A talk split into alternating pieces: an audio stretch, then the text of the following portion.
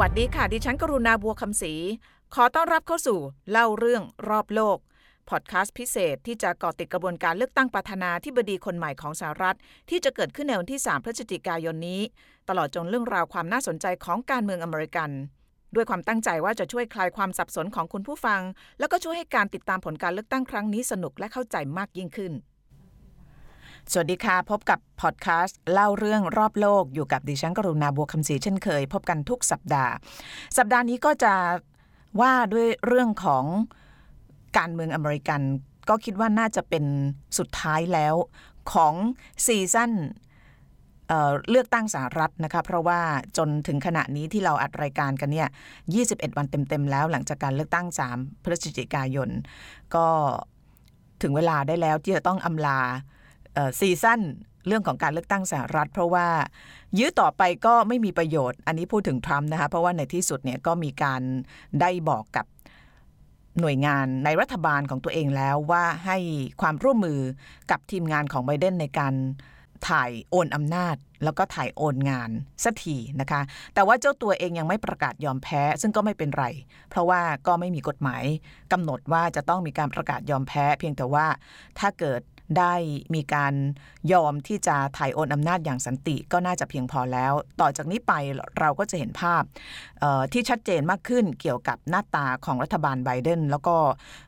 นโยบายวาระที่จะทำจากนี้อย่างน้อยอีก 4 ปีนะคะ ก็มีคนถามว่า แล้วคนที่หมดวาระไปแล้วเนี่ยเขาไปทำอะไรกันบ้าง วันนี้พอดแคสต์ของเราก็เลยรวบรวมว่าในอดีตเนี่ยคนที่หมดวาระไปแล้วเขาทำอะไรกันบ้าง แล้วก็คาดเดาว่าทรัมป์จะไปทำอะไร ซึ่งก็มีคนคาดการณ์ไว้หลายแนวนะคะ แต่ว่าไปดูก่อนว่าในอดีตเนี่ยผู้นำที่หมดวาระไปแล้วเขาทำอะไรบ้าง ถ้าเราเริ่มจากผู้นำคนแรกของสหรัฐนะคะ ก็คือประธานาธิบดีจอร์จวอชิงตัน ซึ่งก็ต้องถือว่าเป็นบิดาของประเทศนะคะเป็นประธานาธิบดีคนแรก ปรากฏว่าตอนที่จอร์จวอชิงตันได้หมดวาระจากตำแหน่งไปเนี่ยจริง ๆ แล้วจากนั้นเนี่ยท่านก็ มีชีวิตอยู่อีกไม่นานเท่าไหร่นะคะสองปี ท่านก็ถึงแก่อสัญกรรม แต่ว่าในช่วงสองปีเนี่ยปรากฏว่าท่านกลับไปที่รัฐเวอร์จิเนีย ซึ่งเป็นรัฐบ้านเกิดไปทำอะไรคะ ไปตั้งโรงกลั่นวิสกี้ในรัฐเวอร์จิเนีย แล้วก็ปรากฏว่าได้กลายเป็นโรงกลั่น แล้วก็โรงงานผลิตวิสกี้ที่ใหญ่ที่สุดของประเทศ ตอนนั้นเนี่ยปี 1799 โรงงานของท่านอดีตประธานาธิบดีเนี่ยผลิตได้ถึง 11,000 แกลลอนนะคะแล้วก็ตอนนั้นต้องถือว่าเป็นโรงกลั่นวิสกี้ขนาดใหญ่ที่สุดของประเทศ ปัจจุบันนี้โรงกลั่นนี้ยังดำเนินงานอยู่นะคะแล้วก็มีพิพิธภัณฑ์เปิดให้นักท่องเที่ยวเข้าชมด้วย อันนั้นก็เป็นสิ่งที่จอร์จวอชิงตันได้ทำนะคะเรามาพูดถึงเขาเรียกเป็น modern presidency หรือว่าความเป็นประธานาธิบดีในสมัยใหม่นิดหนึ่งนะคะ ก็คือ ตอนจอร์จวอชิงตันก็ 200 กว่าปีมาแล้ว เราก็อาจจะคือไม่มีคอนเน็ชันแล้วนะคะเอามาใกล้ ๆ นิดหนึ่งเราจะได้พอจำความกันได้หน่อยว่าช่วงผู้นำสหรัฐที่เราพอจำกันได้เนี่ยเขาทำอะไรกันบ้างเอ่อเดี๋ยวขอเริ่มจากจิมมี่คาร์เตอร์นะจิมมี่คาร์เตอร์ก็เป็นประธานาธิบดีจากพรรคเดโมแครตตอนที่จิมมี่คาร์เตอร์เป็นประธานาธิบดีเนี่ยท่านอยู่แค่สมัยเดียว เพราะว่า ลงเลือกตั้งสมัยที่สองแพ้หลุดลุ่ยเลยให้กับโรนัลด์เรแกนนะคะซึ่งสาเหตุหนึ่งที่จิมมี่คาร์เตอร์แพ้หลุดลุ่ยให้กับเรแกนเนี่ยก็เพราะว่านโยบายในช่วงหลังๆ ของจิมมี่คาร์เตอร์เนี่ยไม่เข้าตาประชาชนนะคะโดยเฉพาะในช่วงนั้นก็คือนโยบายต่ออิหร่านนะคะช่วงของจิมมี่คาร์เตอร์เป็นผู้นำเนี่ยปรากฏว่ามีความวุ่นวายเกิดขึ้นค่อนข้างเยอะในตะวันออกกลาง แต่จริงๆแล้วจิมมี่คาร์เตอร์ก็ได้ทำอะไรไว้มากมายในแง่ที่เป็นความสำเร็จ แต่ว่าพูดถึงความล้มเหลวก่อนนะคะตอนนั้นเนี่ยปรากฏว่ามีเหตุการณ์การเมืองเกิดขึ้นในอิหร่าน มีกบฏนะคะจับตัวพลเรือนแล้วก็เจ้าหน้าที่ของสถานทูตสหรัฐ ในกรุงเตหรานของอิหร่านไว้เป็นตัวประกัน คนที่ดูหนังเรื่องเกี่ยวกับตัวประกันอิหร่านเนี่ยก็คงจะ จำเหตุการณ์นั้นได้นะคะก็เป็นความตึงเครียดระหว่างสหรัฐกับอิหร่านครั้งหนึ่งที่กลายเป็นหนังเป็นหนังสือเยอะมากนะคะตอนนั้นเนี่ยมีการจับตัวพลเรือน แล้วก็เจ้าหน้าที่สถานทูตไว้เยอะมากนะคะในในในกรุงเตหรานของอิหร่าน ปรากฏว่า ตอนนั้นจิมมี่คาร์เตอร์เนี่ยเขาบอกว่าประชาชนไม่พอใจเพราะว่าท่าน ท่านช้านะคะแล้วก็เจอแรงกดดันค่อนข้างเยอะ จากทั้งคณะที่ปรึกษาจากสื่อมวลชน แรงกดดันจากต่างประเทศเพื่อให้ช่วยเหลือตัวประกันออกมานะคะแต่ว่าก็ไม่เด็ดขาดนะคะแล้วก็ครั้งหนึ่งเนี่ยปรากฏว่ามีความพยายามในการส่งปฏิบัติการ ก็เอาหน่วย Secret Service นะคะแล้วก็บรรดาหน่วยรบของสหรัฐเข้าไปส่งฮอส่งอะไรเข้าไปช่วยเหลือตัวประกันแต่ก็ล้มเหลวนะคะ แล้วก็หลังๆเนี่ยคนก็เรียกจิมมี่คาร์เตอร์ว่าเป็นเลมประธานหรือว่าเป็นผู้นำเป็ดง่อยนะคะก็คือไม่สามารถที่จะใช้อำนาจในการที่จะช่วยเหลือตัวประกันซึ่งเป็นพลเรือน จริง ๆ แล้วก็มีคน Canadian ด้วยนะคะมีคนแคนาดาแล้วก็มีคนสหรัฐด้วยในช่วงของการยึดสถานทูตสหรัฐในอิหร่านช่วงนั้น ซึ่งเหตุการณ์ครั้งนั้นเนี่ยก็เป็นส่วนสำคัญที่ทำให้จิมมี่คาร์เตอร์ต้องแพ้การเลือกตั้งให้กับโรนัลด์เรแกนจากพรรครีพับลิกันนั้นจำได้ว่าอ่านหนังสือเล่มหนึ่งเนี่ยก็คือมันก็เป็นการเมืองระหว่างประเทศด้วย เพราะว่าจิมมี่คาร์เตอร์เนี่ยปรากฏว่าตอนที่ตัวประกันถูกจับที่อิหร่านเนี่ยจับอยู่ 444 วัน ปีกว่านะคะปีกว่า จิมมี่คาร์เตอร์ทำอะไรไม่ได้เลย ปรากฏว่าพอแกแพ้เลือกตั้ง แล้วก็วันที่โรนัลด์เรแกนสาบานตนเข้ารับตำแหน่ง ทางอิหร่านตัดสินใจปล่อยตัวประกันทั้งหมด เอาตัวขึ้นเครื่องบิน แล้วเครื่องบิน landing ในสหรัฐ ในนาทีที่โรนัลด์เรแกนสาบานตนเข้ารับตำแหน่ง ก็เลยต้องบอกว่าจิมมี่คาร์เตอร์เนี่ย ออกจากความเป็นประธานาธิบดีนะคะในสื่อมวลชนหลายสำนักเนี่ยเขาเรียกว่าเป็นเป็น rough landing คือถ้าเป็นเครื่องบินลงจอดก็ลงจอดแบบกระแทก จบไม่สวยนะคะเพราะฉะนั้นอันหนึ่งที่มาเล่าเรื่องจิมมี่คาร์เตอร์ให้ฟังเนี่ยก็เพราะว่าพอจบไม่สวยแล้วเนี่ย จิมมี่คาร์เตอร์เขาไปทำอะไรนะคะเพราะว่าถ้าจบสวยว่าไปอย่างพอจบไม่สวยแล้วทำอะไร แถมเป็นประธานาธิบดีในสมัยเดียวด้วยนะคะแพ้การเลือกตั้งซึ่งไม่ค่อยมีเท่าไหร่นะคะปรากฏว่าจิมมี่คาร์เตอร์เนี่ยเขากลับบ้านเกิดนะหลังจากแพ้เลือกตั้งกลับบ้านเกิดที่ที่รัฐจอร์เจีย แล้วก็ไป ทำไร่ถั่วนะคะจิมมี่คาร์เตอร์นี่คือตระกูลเขาครอบครัวเขาเนี่ยเป็นเจ้าของไร่ถั่ว แล้วก็ตอนลงเพื่อชิงตำแหน่งประธานาธิบดีเนี่ยอันหนึ่งที่คนจำได้ก็คือเขาพูดเลยว่าเขาเป็นเกษตรกรไร่ถั่ว แล้วก็เป็นส่วนหนึ่งที่ทำให้คนรู้สึกว่าเออ เป็นคนที่แบบ เข้าถึงได้เป็นคนแบบว่าติดดินอะไรทำนองนี้นะคะก็หลังจากที่หมดวาระแล้วจิมมี่คาร์เตอร์ก็กลับไปที่รัฐจอร์เจีย หลายคนบอกว่ากลับไปแบบคนล้มเหลวนะคะแต่ว่าจิมมี่คาร์เตอร์ตอนนั้นเนี่ยก็ยังอายุไม่มาก แล้วก็พยายามที่จะไม่หยุดอยู่แค่การทำไร่ถั่วหรือว่าไปสอนหนังสือในมหาวิทยาลัยในรัฐ พยายามที่จะ rewriting หรือว่าเขียนประวัติศาสตร์ให้ตัวเองใหม่นะคะ โดยใช้ ความสำเร็จในช่วงที่เป็นประธานาธิบดีอันหนึ่งเนี่ยมาเป็นตัวตั้ง ตอนนั้นเนี่ยถึงแม้ว่าจิมมี่คาร์เตอร์จะล้มเหลวในเรื่องของนโยบายต่ออิหร่าน แล้วก็ตัวประกันถูกจับไว้ 444 วันโดยที่ไม่ได้รับการช่วยเหลือ แต่ว่าสิ่งหนึ่งที่ต้องบอกว่าเป็นความสำเร็จในแง่นโยบายต่างประเทศของจิมมี่คาร์เตอร์เนี่ยก็คือเรื่องที่เขาสามารถจับเอาผู้นำปาเลสไตน์ แล้วก็อิสราเอลรวมถึงตะวันออกกลาง มานั่งโต๊ะเจรจาร่วมกัน แล้วก็ลงนามในเขาเรียกเป็น Peace Accord นะคะหรือว่าเป็นปฏิญญาว่าด้วยสันติภาพของตะวันออกกลาง ที่รู้จักในนามของปฏิญญาแคมป์เดวิดนะคะซึ่งตอนนั้นเนี่ยจิมมี่คาร์เตอร์ก็ได้รับการยกย่องว่าเออ เอาศัตรูที่เกลียดหน้ากันมานานเนี่ยมานั่งโต๊ะเซ็น สัญญาสันติภาพกันได้เนี่ยก็ไม่ธรรมดา เพราะฉะนั้นตอนนั้นจิมมี่คาร์เตอร์ก็เลยเอาเรื่องนี้ความสำเร็จตรงนี้มาเป็นตัวตั้ง แล้วก็สถาปนาตัวเองให้เป็น freelance diplomat เพราะว่าไม่มีตำแหน่งแล้วนะคะเพราะฉะนั้นสิ่งที่จิมมี่คาร์เตอร์จะทำได้ก็คือ ใช้ประสบการณ์ของตัวเองในฐานะอดีตประธานาธิบดีเนี่ยมาดำเนินนโยบายทางการทูตแบบเป็นแบบฟรีแลนซ์นะคะเป็นแบบฟรีแลนซ์ด้วยการตั้ง มูลนิธิของตัวเองขึ้นมา จริง ๆ ก็เป็นไม่เขาไม่ใช้คำว่า foundation เขาใช้คำว่า center ตั้ง Carter Center ขึ้นมานะคะคาร์เตอร์ก็คือนามสกุลของท่านประธานาธิบดีจิมมี่คาร์เตอร์ Carter Center เนี่ยปรากฏว่าตั้งขึ้นมาเพื่อที่จะสนับสนุนประชาธิปไตย แล้วก็สิทธิมนุษยชนทั่วโลกนะคะตอนนั้นเนี่ยคนก็จับตามองว่าบทบาทของอดีตประธานาธิบดีคนนี้จะเป็นยังไง ปรากฏจิมมี่คาร์เตอร์เนี่ยก็ กลับมามีบทบาทในเวทีโลกอีกครั้งหนึ่ง ในฐานะอดีตประธานาธิบดี แล้วก็ในฐานะ freelance diplomat นะคะเป็นนักการทูตแบบแบบฟรีแลนซ์นะคะท่านก็ใช้องค์กรจิมมี่คาร์เตอร์เนี่ยเข้าไปช่วยประเทศที่มีความวุ่นวายทางการเมืองนะคะอย่างน้อย ที่เราจำกันได้ก็คือตอนที่มีการเลือกตั้งในติมอร์ตะวันออก ถ้าฉันจำไม่ผิดนะคะจิมมี่ Center เนี่ย Carter Center เนี่ยก็มีการส่งผู้สังเกตการณ์เข้ามาดูการเลือกตั้ง คืองานหนึ่งที่คนรู้จักกันเยอะก็คือ การที่มีการส่งอาสาสมัครรวมถึงตัวท่านเองเนี่ยก็เคยมาด้วยตัวเอง เพื่อที่จะมาเป็น เขาเรียก witness นะคะหรือว่าเป็นอาสาสมัครสอดส่องการเลือกตั้งในประเทศที่อาจจะมีความขัดแย้งทางการเมืองหรือไม่สงบ ก็เป็นบทบาทที่คนพูดถึงมากนะคะแล้วนอกเหนือจากนี้ก็ยังทำหน้าที่ทางการเมืองอีกหลายอย่างเคยเดินทางไปเกาหลีเหนือ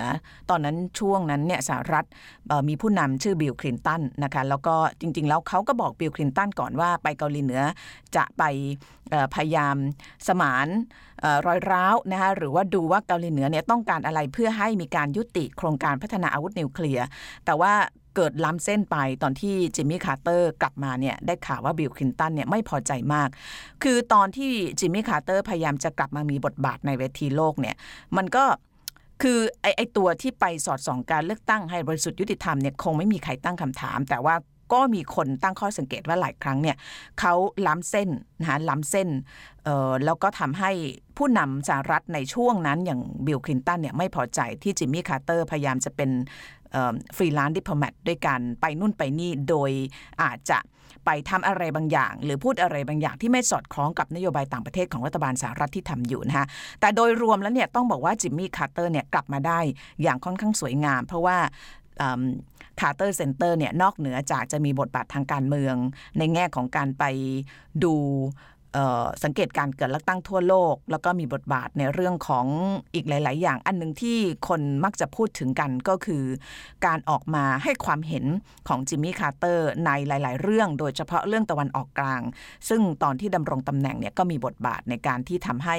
ตะวันออกกลางเกิดสันติภาพขึ้นอย่างที่บอกนะคะนอกเหนือจากนี้ก็ยังมีการทำงานด้านสุขอนามัยด้วยอีกอันหนึ่งที่ ที่คนรู้จักกัน แล้วก็เคยมาทำที่เมืองไทยก็คือโครงการ Habitat หรือว่าโครงการสร้างบ้านนะฮะเขาก็เอาเงินจากไอ้ไอ้ Carter Center เนี่ยมาแล้วก็ไปสร้างบ้านให้กับพวกบรรดาผู้ลี้ภัย คนยากไร้ยากจนทั่วโลกนะคะ ก็เป็นบทบาทที่ไปเข้าตาคณะกรรมการโนเบลนะคะแล้วก็จิมมี่คาร์เตอร์ได้รับรางวัลโนเบลสันติภาพในปี 2002 ก็ต้องถือว่าบวกลบคูณหารแล้วเนี่ยจิมมี่คาร์เตอร์เนี่ยสามารถที่จะเขียนประวัติศาสตร์ให้ตัวเองใหม่ได้นะคะเพราะว่า 4 ปีในช่วงที่ดำรงตำแหน่งประธานาธิบดีต้องบอกว่า เป็นผู้นำที่ล้มเหลวนะคะในแง่ของสายตาประชาชนมากกว่าความสำเร็จ แต่ว่าพอหมดวาระไปแล้วเนี่ยพอมาเป็นสามัญชนคนธรรมดาแล้วเนี่ยกลับสามารถทำงานแล้วก็มีบทบาทได้มากขึ้นนะคะนี่ก็น่าสนใจมากสำหรับบทบาทของจิมมี่คาร์เตอร์หรือว่าทางที่เขาเลือกหลังจากจากที่หมดวาระนะคะ อีกคนหนึ่งก็คือบิลคลินตันนะบิลคลินตันทำอะไร อันนี้ก็น่าสนใจเพราะว่าหลังจากบิลคลินตันหมดจากวาระตำแหน่งประธานาธิบดีแล้วเนี่ยเขาก็ทำคล้ายๆกับจิมมี่คาร์เตอร์ก็คือการตั้งมูลนิธิที่ชื่อว่า Clinton Foundation แต่ปัญหาของ Clinton Foundation เนี่ยมันมีความ ไม่โปร่งใสบางอย่างอยู่นะคะแล้วก็ไอความเป็นคลินตันฟาวเดชันเนี่ยมันเลยเป็นส่วนหนึ่งที่ทำให้ฮิลลารีคลินตันซึ่งลงสมัครรับเลือกตั้งชิงตำแหน่งประธานาธิบดีในปี 2016 เนี่ยต้องมีปัญหานะคะปัญหามันเกิดขึ้นตรงไหนก็คือจริง ๆ แล้วคลินตันฟาวเดชันเนี่ยก็ถูกตั้งขึ้นมาเพื่อที่จะทำงานในระดับ สากลนะคะอย่างเช่นทำงานเรื่องสิทธิมนุษยชนทำงานเรื่องของโลกร้อนเรื่องอะไรต่างๆ นานานะคะก็เป็นความปรารถนาดีของท่านอดีตประธานาธิบดี แต่ว่าปัญหาก็คือว่าในเรื่องของการรับเงินบริจาคเนี่ยปรากฏว่าก็มีการพูดว่ามูลนิธินี้เนี่ยมีการรับเงินบริจาคจากรัฐบาล หรือว่าจากบุคคล ซึ่งมีประวัติที่ไม่ค่อยสวยงามเท่าไหร่นะคะ อย่างเช่น การรับบริจาคจากชีคหรือว่า เจ้าผู้ครองนครแห่งหนึ่งตะวันอกกลาง ซึ่งอาจจะมีประวัติในเรื่องของสิทธิมนุษยชนที่ไม่ค่อยดีอะไรเงี้ยนะคะซึ่งจุดเนี้ยตอนที่มีการเลือกตั้งที่ฮิลลารีลงแข่งตำแหน่งประธานาธิบดีกับโดนัลด์ทรัมป์เนี่ยโดนัลด์ทรัมป์ก็เอาเรื่องนี้มาโจมตีนะคะบอกว่า Clinton Foundation เนี่ยเป็นองค์กรที่คอร์รัปชันมากที่สุดในประวัติศาสตร์การเมืองนะคะ โดยตอนนั้นเนี่ยโดนัลด์ทรัมป์ก็บอกว่าเป็นองค์กรที่ใช้ความเป็นประธานาธิบดีของคลินตัน เชื่อมสายสัมพันธ์ให้กับบุคคลต่างๆนะคะคนที่อยากจะทำธุรกิจก็มาเชื่อมกับคนเจ้าหน้าที่รัฐ แล้วก็ใช้ความเป็นเรียกว่ารู้ข้อมูลวงในของคลินตันเนี่ยให้ประโยชน์กับธุรกิจต่างๆ มากมายนะคะแล้วก็เอาเงินเนี่ยเข้ากระเป๋าตัวเอง ซึ่งตามรายงานเนี่ยนับตั้งแต่ก่อตั้งมูลนิธิคลินตัน มีการระดมทุนไม่เฉพาะในประเทศนะคะแต่ว่าจากต่างประเทศด้วยเนี่ยเกือบ 2,000 ล้านดอลลาร์สหรัฐซึ่งเยอะมากนะคะตอนนั้นโดนัลด์ทรัมป์ก็เอาจุดนี้มาโจมตี แล้วก็บอกว่าเนี่ยฮิลลารีเป็นคนที่มี background ไม่ดี รับเงินต่างชาติ แล้วก็พวกต่างชาติเหล่านั้นที่เอาเงินเข้ามูลนิธิเนี่ยก็ไม่รู้ว่ามีจุดประสงค์อะไรในทางการเมือง ต้องการจะใช้คลินตัน family เนี่ยเป็นเส้นสายเพื่อเข้ามาทำอะไรหรือเปล่านะคะ ซึ่งตอนนั้นเนี่ยปรากฏว่าคนก็เชื่อนะคะโดยช่วงนั้นมันก็มีการพูดถึงอีเมลจำเรื่องอีเมลได้ไหมซึ่งตอนนั้นเนี่ยจริง ๆ แล้วฮิลลารีเนี่ยในช่วงที่บารักโอบามาเป็นประธานาธิบดี เธอก็ดำรงตำแหน่งรัฐมนตรีว่าการกระทรวงการต่างประเทศ ปรากฏว่ามีการใช้อีเมลแทนที่เธอจะใช้อีเมลในฐานะของทางการเนี่ยไปใช้อีเมลส่วนตัว แล้วคนก็ไปกล่าวหาว่ามันเอาไปพัวพันกับเรื่องเงินบริจาคที่มาเข้ามูลนิธิที่คลินตันได้ แต่งตั้งหรือว่าได้ตั้งขึ้น แล้วก็เอาเงินไปใช้โดยไม่มีการตรวจสอบหรือเปล่า ซึ่งเรื่องนี้เนี่ยก็เป็นเหตุผลหนึ่งที่ทำให้เธอถูกโจมตี แล้วก็เป็นส่วนหนึ่งที่ทำให้เธอเนี่ยต้องพ่ายแพ้การเลือกตั้งกับโดนัลด์ทรัมป์ไป เพราะว่าคนที่อยากจะเลือกเธอเนี่ยพอได้ยินข่าวนี้ก็ไม่ค่อยไม่ค่อยอยากจะปันใจให้สักเท่าไหร่นะคะแล้วก็บวกกับตอนนั้นเนี่ยคนก็รู้สึกไม่ค่อย ชอบใจกับตัวเลือกของพรรคเดโมแครตที่เลือกฮิลลารีเป็นตัวแทนของพรรคนะคะ อันนั้นก็คือสิ่งที่บิลคลินตันได้ทำคลินตัน Foundation ยังอยู่นะคะ แล้วก็ยังทำงานอยู่นอกเหนือจากจะตั้งมูลนิธิคลินตันแล้วเนี่ยอีกสิ่งหนึ่งที่บิลคลินตันในฐานะอดีต ผู้นำทำก็คือ การไปเป็น guest speaker หรือว่าไปพูดในงานต่างๆ แล้วก็ไม่ใช่ถูกๆนะคะเพราะว่าดิฉันมีเพื่อนคนหนึ่งก็เป็นระดับผู้บริหารของบริษัท ใหญ่นะคะของสหรัฐเนี่ยเพิ่งทานข้าวกันเมื่อไม่กี่อาทิตย์เนี่ยเขาบอกว่าบริษัทเขาเนี่ยเคยเชิญบิลคลินตันมาพูด ก็อันนี้อันนี้ก็คือแบบเป็นการเปิดเผยตัวเลขที่เปิดเผย แล้วก็เสียภาษีนะคะ ครั้งหนึ่งเนี่ยพูดประมาณ 5 0 0แสนเหรียญดอลลาร์สหรัฐ หมายถึงค่าใช้จ่ายทั้งเรื่องของเครื่องบินเรื่องของออหน่วยอารักขาความปลอดภัย เรื่องของโรงแรมเรื่องของอะไรต่างๆ มากมาย คือ ถ้าเกิดคุณเชิญระดับอดีตประธานาธิบดีมาพูดคงต้องเตรียมเงินไว้ประมาณ 5 0 0แสนดอลลาร์สหรัฐ อันนี้ก็คือวิธีหนึ่งนะคะซึ่งบิลคลินตันได้ทำหลังจากหมดจากวาระประธานาธิบดีไปแล้วนะคะก็จริง ๆ ก็มี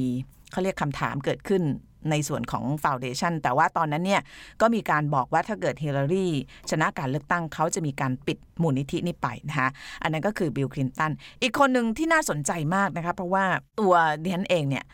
ตอนที่ประธานาธิบดีจอร์จดับเบิลยูบุชอยู่ในตำแหน่งอันนี้มาที่จอร์จดับเบิลยูบุชแล้วนะคะ ก็เป็นประธานาธิบดี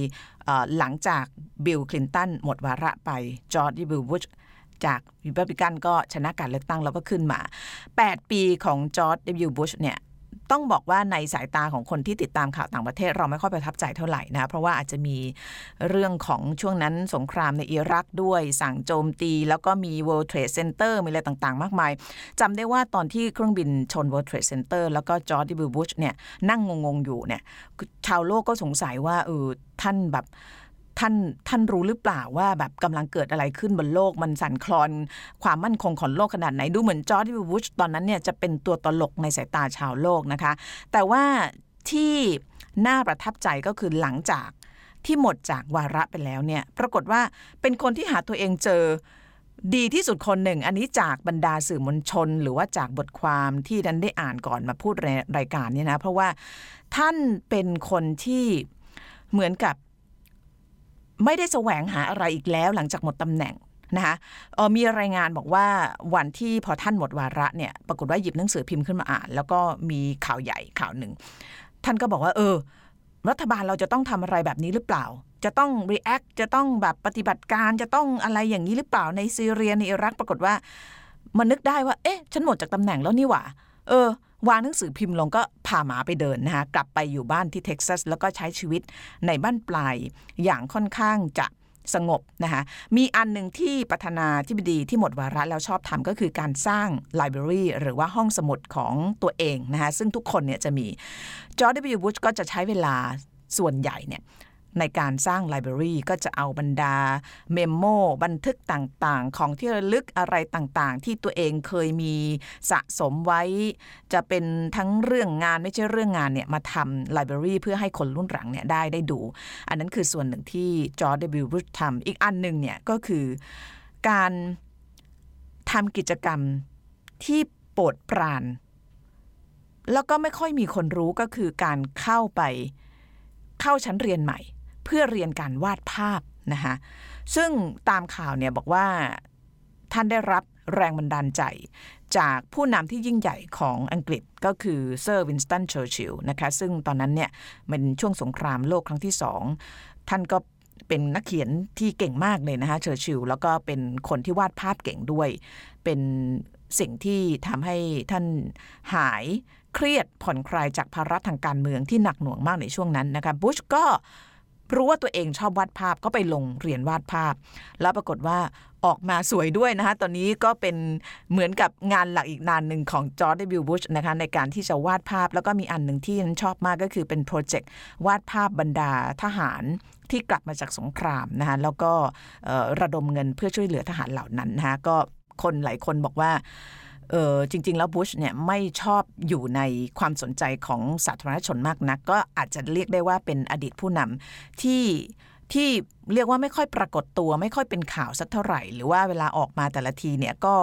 มักจะอยู่ในอารมณ์ที่ร่าเริงสดใสนะคะก็จริง ๆ แล้วก็ค่อนข้างหักมุมนะคะเพราะว่าอย่างส่วนตัวฉันเองก็อย่างที่บอกเนี่ยแปีที่บุชเป็นผู้นำเนี่ยเรารู้สึกว่าแกแบบว่าค่อนข้างจะเป็นสายเหี่ยวนะคะแต่เอาเข้าจริงแล้วเป็นคนที่มีซอฟต์ไซด์เยอะมาก สังเกตได้จากชีวิตหลังเกษียณนะคะนี่ก็คือสามคนที่เล่าให้ฟัง ส่วนโอบามาทำอะไรนะคะโอบามาก็ไม่ต้องเป็นห่วงนะคะว่าท่านจะไม่มีอะไรทำเพราะว่าโอบามาเนี่ยก็หมดวาระในอายุที่ยัง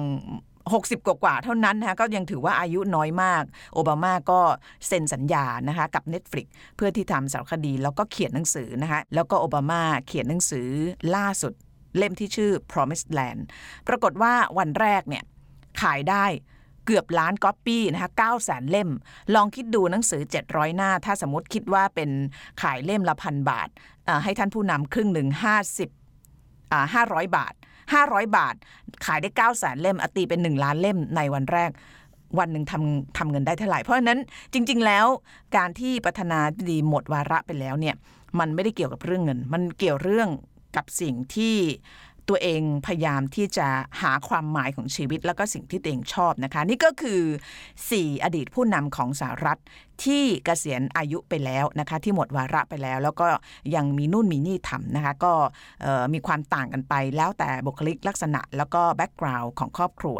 ก็น่าสนใจว่าท่านประธานาธิบดีทรัมป์จะทำอะไรนะคะ ก็มีคนพูดว่าก็เป็นไปได้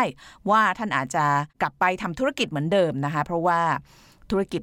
ก่อนที่จะเข้ามาเนี่ยก็มีเยอะแยะมากมาย แล้วก็ถูกกระทบไปในช่วงโควิด ก็เป็นทางหนึ่งที่จะกลับไปอีกทางหนึ่งก็คือว่า ก็อาจจะกลับมาเล่นการเมืองใหม่นะคะเพราะว่าไม่มีรัฐธรรมนูญ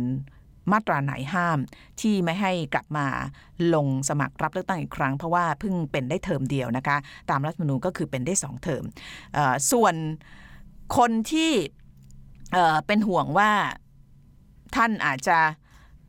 ไม่มีเงินใช้ไม่มีอะไรกินก็คงไม่ต้องเป็นห่วงนะคะเพราะว่าทรัมป์ก็ต้องถือว่าเป็นมหาเศรษฐีคนหนึ่งนะคะ ไม่ค่อยจะมีปัญหาเท่าไหร่ แต่ว่าในอดีตเนี่ยเคยมีนะคะประธานาธิบดีที่หมดจากวาระหมดจากตำแหน่งไปแล้ว แต่ว่าต้องอยู่อย่างขัดสนนะคะโดยเฉพาะประธานาธิบดีที่ดำรงตำแหน่งในช่วง สงครามโลกครั้งที่สองนะคะ อย่างเช่น คนหนึ่งก็คืออดีตประธานาธิบดีแฮร์รี่ทรูแมนซึ่งคนนี้ก็ขึ้นมารับตำแหน่งหลังจากการถึงแก่สัญญกรรมของประธานาธิบดีแฟรงกินดีรูสเวลล์ช่วงนั้นเป็นช่วงที่สงครามโลกที่สองกำลังดุเดือด แล้วก็กำลังเกือบจบนะคะดีรูสเวลล์เสียชีวิตทรูแมนซึ่ง เป็นประธานาธิบดีคนเดียวที่ไม่มีดีกรีนะคะไม่ได้จบมหาวิทยาลัย แล้วก็มาจากครอบครัวที่ที่มอเดสมากมอเดสก็แปลว่าไม่ได้ร่ำรวยนะเป็นครอบครัวธรรมดาธรรมดาทูแมนต้องเข้ามารับตำแหน่งผู้นำประเทศในช่วงนั้น แล้วก็เป็นคนที่สั่งกดปุ่มนิวเคลียร์นะคะ เพื่อที่จะระเบิดฮิโรชิมากับนาราสกิ เพื่อที่จะไม่ให้กองทัพญี่ปุ่นได้มีการขยาย แสนยานุภาพมากกว่านี้ แล้วก็เป็นจุดที่ทำให้ยุติสงครามโลกครั้งที่สองนะคะช่วงที่ท่านประธานาธิบดีทรูแมนได้เกษียณแล้วก็หมดวาระไปเนี่ยก็มีรายงานข่าวนะคะบอกว่าท่านก็ใช้ชีวิตแบบค่อนข้างลำบากนะคะเพราะว่าไม่มีเงินเดือน แล้วก็อยู่ได้ด้วยเพนชั่น หรือว่าบำนาญจากการที่เคยเป็นอาสาสมัครไปรบในช่วงสงครามโลกครั้งที่หนึ่งแล้วก็เป็นที่น่าสังเกตนะคะว่าทรูแมนเนี่ยเป็นคนที่ ออกกฎหมายฉบับหนึ่งขึ้นมานะคะในปี 1958 ท่านออกกฎหมายที่มีชื่อว่า Former President Act นะคะหรือว่า FPA เป็นกฎหมายที่กำหนดให้เงินบำนาญสวัสดิการแล้วก็สิทธิประโยชน์ต่างๆ กับอดีตประธานาธิบดีสหรัฐนะคะ ก็มีทั้งเงินบำนาญมีทั้งค่าใช้จ่ายสำหรับการจ้าง Secret Service หรือว่าหน่วยอารักขา มีค่าเดินทางถ้าสมมุติว่าจะต้องไปทำงานในฐานะ อดีตผู้นำประเทศนะคะ ซึ่งท่านออกกฎหมายนี้มา เพราะว่าท่านรู้ดีว่าไม่ใช่ผู้นำทุกคนที่บ้านร่ำรวย ไม่ใช่ผู้นำทุกคนที่หมดจากตำแหน่งไปแล้วเนี่ยจะมีชีวิตที่สุขสบาย ยกตัวอย่างท่านเป็นต้น ก็เลยมีการออกกฎหมายนี้ไว้ เพื่อที่จะให้ประธานาธิบดีที่พ้นจากตำแหน่งไปแล้วเนี่ยอย่างน้อยได้อยู่อย่างมีเกียรติมีศักดิ์ศรีแล้วก็คนที่มีสิทธิ์ในการใช้ผลประโยชน์ หรือว่าสิทธิประโยชน์จากกฎหมายนี้เป็นคนแรกก็คือคนที่รับตำแหน่งต่อจากท่านก็คือไอเซนอัลนั่นเองนะคะแต่ว่าตัวท่านเนี่ยตามรายงานก็คือหลังจากหมดวาระไปแล้วท่านก็อยู่อย่างเรียกว่าชีวิตธรรมดามากนะคะอยู่ด้วยเงินไม่เท่าไหร่ เป็นเงินเกษียณในช่วงที่เป็นทหารในสงครามโลกครั้งที่หนึ่งนะคะอันนี้ก็คือเรื่องของอดีตประธานาธิบดีที่พ้นจากตำแหน่งไปแล้วว่าเขาทำอะไรกันบ้าง เดี๋ยวเรามาลุ้นกันนะคะว่าโดนัลด์ทรัมป์จะทำอะไรหลังจากนี้ วันนี้สวัสดีค่ะ